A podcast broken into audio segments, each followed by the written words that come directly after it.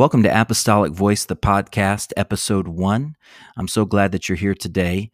We're going to be looking at one of my newest poems, The Burden of Truth. I'm also featuring a poem by the great Christian poet Scott Cairns called Recitation. If you think poetry is boring, I promise you it's not. Stick around and let's go.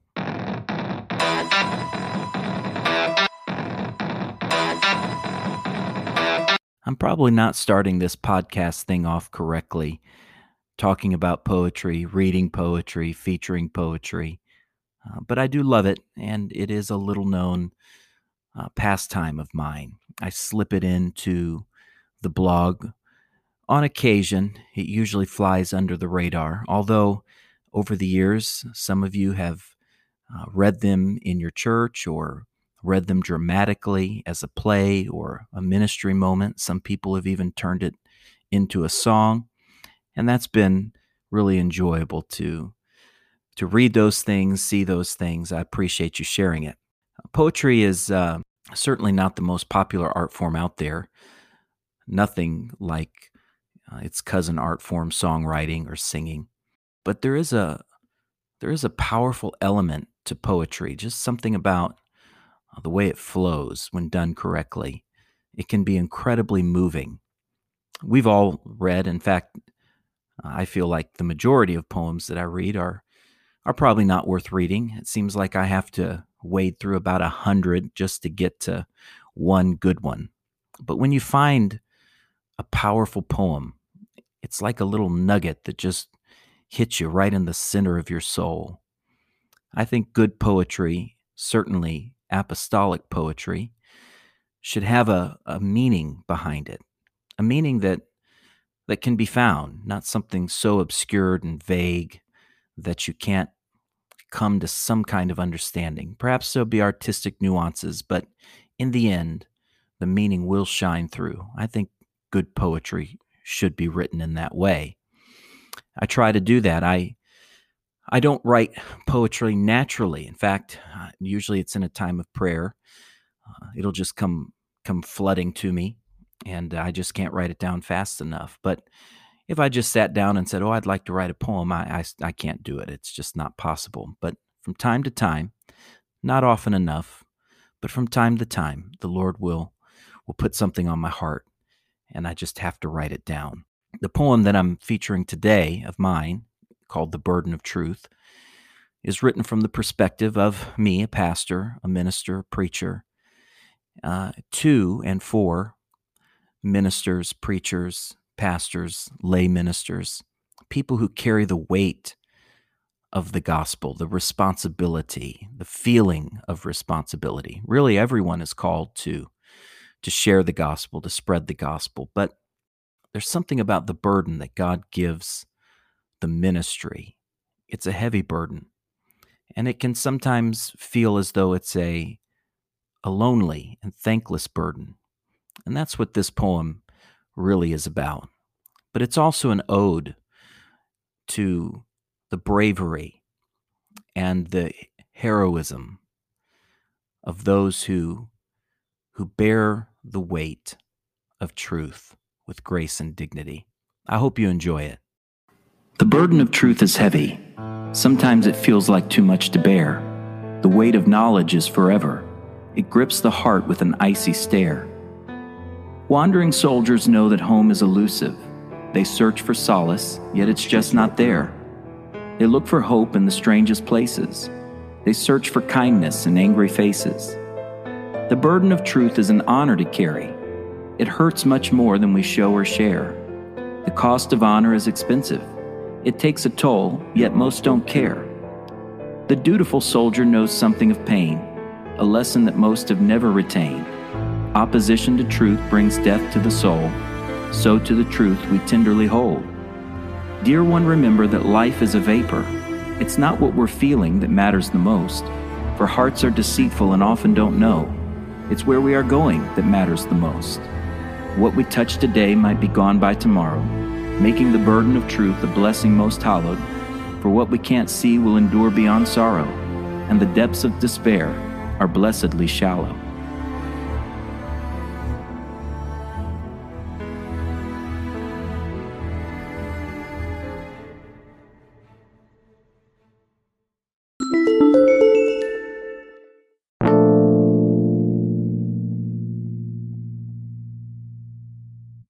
Recitation by Scott Cairns. He did not fall then, blind upon a road, nor did his lifelong palsy disappear. He heard no voice save the familiar, ceaseless self interrogation of the sore perplexed.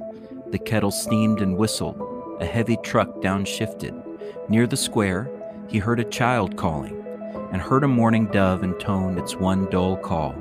For all of that, his wits remained quite dim.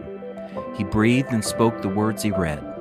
If what had been long dead then came alive, that resurrection was by all appearances metaphorical. The miracle arrived without display. He held a book, and as he read, he found the very thing he'd sought just that a life with little hurt but one, the lucky gift of a raveled book, a kettle slow to heat, and time enough, therefore, to lift the book and find in one slight passage the very wish he dared not ask aloud, until, that is, he spoke the words he read.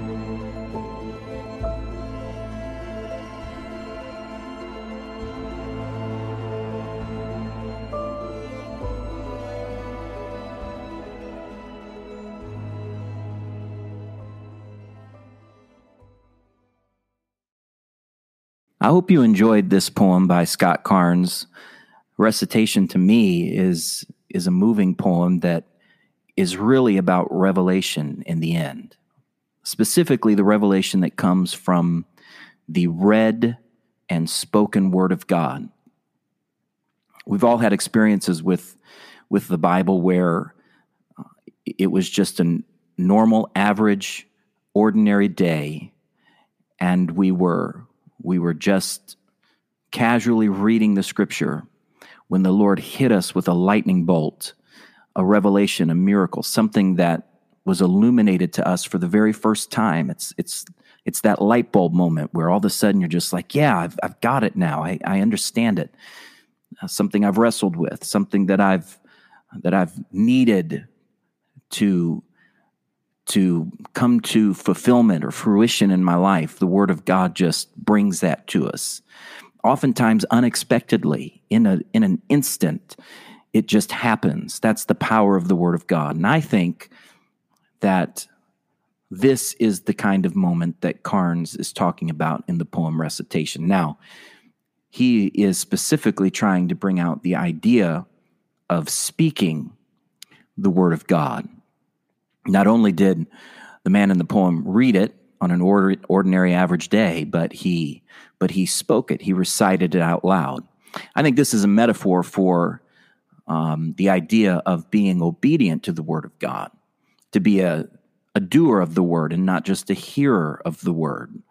To speak it out, of course, we do have instances in Scripture where speaking something out is is vital for example, at baptism, we we call on the name of the Lord Jesus Christ. We are buried in that name. We take on that name in baptism.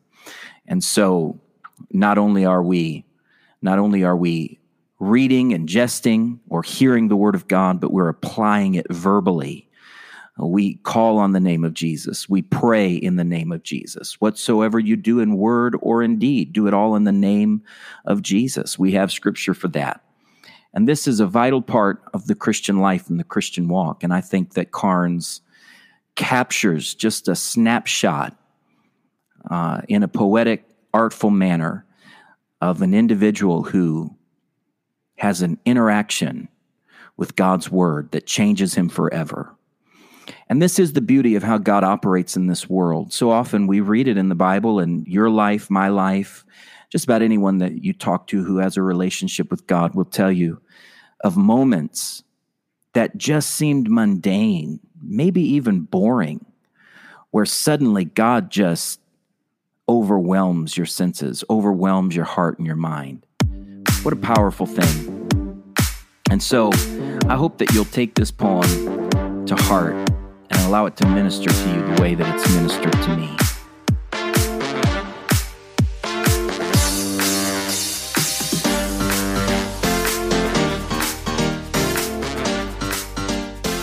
I have a really bad habit of buying books and kind of sitting them on a shelf and getting caught up in a different book or something else and letting them sit there for years and years and years, only to pick it up later and think, my goodness, why didn't I read that a long, long time ago? And that's been the case with a book I'm holding in my hand right now called Preaching to a Shifting Culture. It was written in 2004 by Baker Books. Several authors and contributors to this book. I'm looking specifically today at chapter two.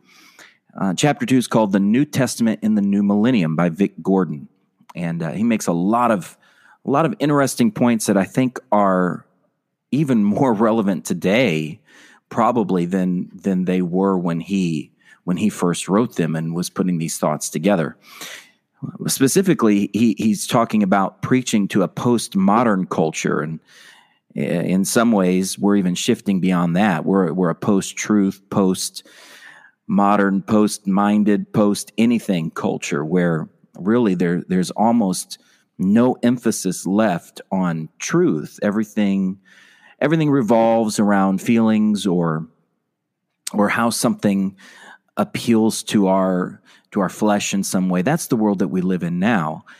And so preaching into this culture or witnessing, maybe you're not a pastor or a preacher, but you are someone who understands that it's your calling to spread the gospel to everyone in your circle, in your community.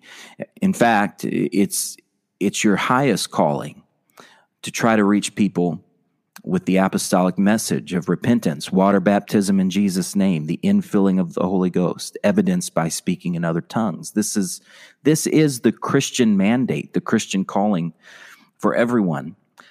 But it's harder than it's ever been because there was a time, we might call it the good old days, perhaps.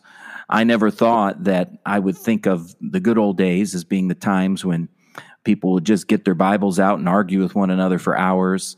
But it's even hard to do that now because most of the time, when you're witnessing to someone, especially an unchurched person, someone who's not religious, a non-religious, some people call them call them knowns now. When you're reaching someone like that as best you can, you're not starting from the scripture or even from the questions of what is right and what is wrong. Actually you're having to begin with is there a such is there such a thing as right and wrong? Is right even a thing? Is wrong even a thing? Is truth a thing is there any such thing as truth and and this book deals with that to a certain extent and in chapter 2 here he he talks a lot about the way that Jesus preached the primary focus of of Jesus's preaching and teaching was on the subject of the kingdom of God. And let me read you a few things from chapter 2 here. Says this about, about the middle of page 45. Reflecting further on Jesus' preaching on the kingdom, an immediate problem emerges. Even if a modern American Christian recognizes the centrality of the kingdom for Jesus, he or she automatically misunderstands the concept. Kingdom means something different in the biblical idiom, Hebrew, Aramaic, Greek, than in contemporary English. To us, kingdom means realm, a place over which a king rules, or a group of people who live in a king's realm, the people over whom a king rules. In the Bible, however, the primary meaning of kingdom is reign or rule. The kingdom of God thus means the reign of God or the rule of God. The kingdom of God is not a place nor a people but God's active dynamic rule. The kingdom is an act of God that is something he does. The good news is about God's reign. Of course, it's a metaphor, a word picture describing a profound reality. The phrase kingdom of God had developed a great deal in the 400 years between the Old Testament and the New Testament. Kingdom of God now summarized the entire Old Testament hope. The first century Jews were expecting God to come as king and reign over the entire world, destroying his enemies and giving all his blessings to his people Israel. This concept was especially meaningful to the Jews, who, on the one hand, strongly believed that their God was the one and only true God who ruled over all the universe, and who, on the other hand, experienced over 700 years of foreign domination at the hands of pagan rulers from Assyria, then Babylon, then Persia, then Greece, and finally Rome. Now, this part was fascinating to me. Listen to what Gibson says here. Jesus never defined the kingdom of God for them because they all knew what it meant. In the first century, the phrase kingdom of God summarized all of the Old Testament hope and promise. All that God has said and done in Israel's history is brought to completion in the kingdom of God. In other words, Jesus didn't have to give a, a graphic description to the people of what he meant by the phrase the kingdom of God. He knew they were expecting a, a, king, an earthly king, to come and reign and rule and overthrow dictators and overthrow their oppressors. But Jesus was speaking specifically of the kingdom of God being the rule and the reign of God within the world among a people who, even though they served the one true God, had not seen his rule and reign within the world. Look at what happens uh, in Mark 1.15. Jesus, Jesus startles and stuns his hearers when he says the, that the kingdom of God that they've all been waiting for is now present. The time of the fulfillment of the Old Testament promises have now arrived. He goes even further than this by teaching that the kingdom is present in his own person and ministry. That's Matthew chapter 11, 1 through 15. This teaching that the kingdom of God has arrived or is already here was radically new.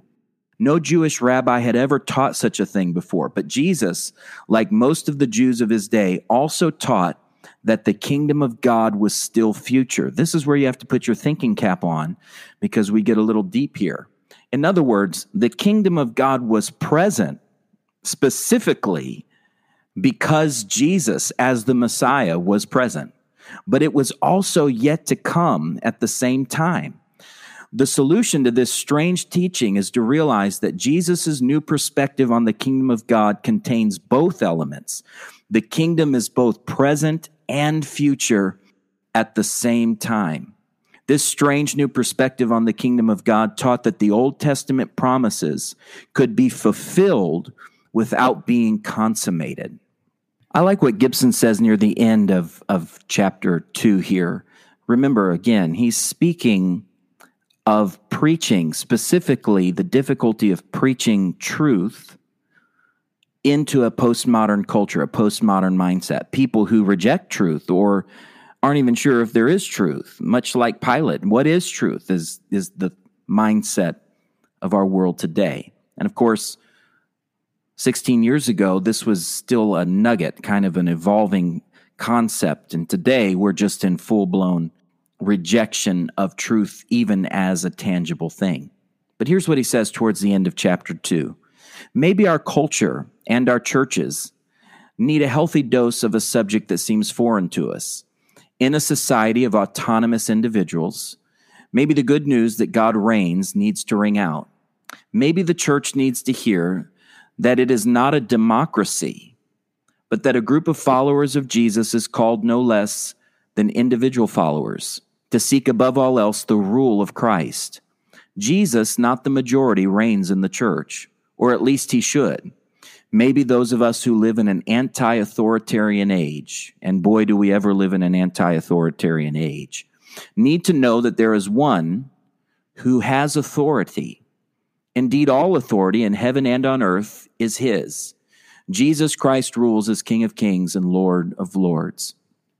In an age that is growing even more anti authoritarian, it's imperative that the church remembers that we're not a political party, we're not, we're not a democracy, we're certainly not a communist society, but we are a group of people who are completely ruled by the Spirit of the Lord Jesus Christ. We don't get to vote truth into existence. We don't get to will truth into existence. We don't get to decide what truth is. Our opinions aren't aren't the beginning and the end of what should move our churches forward. No. No, knowing who Jesus is is what does that. Let me give you one final quote from the book Preaching to a Shifting Culture.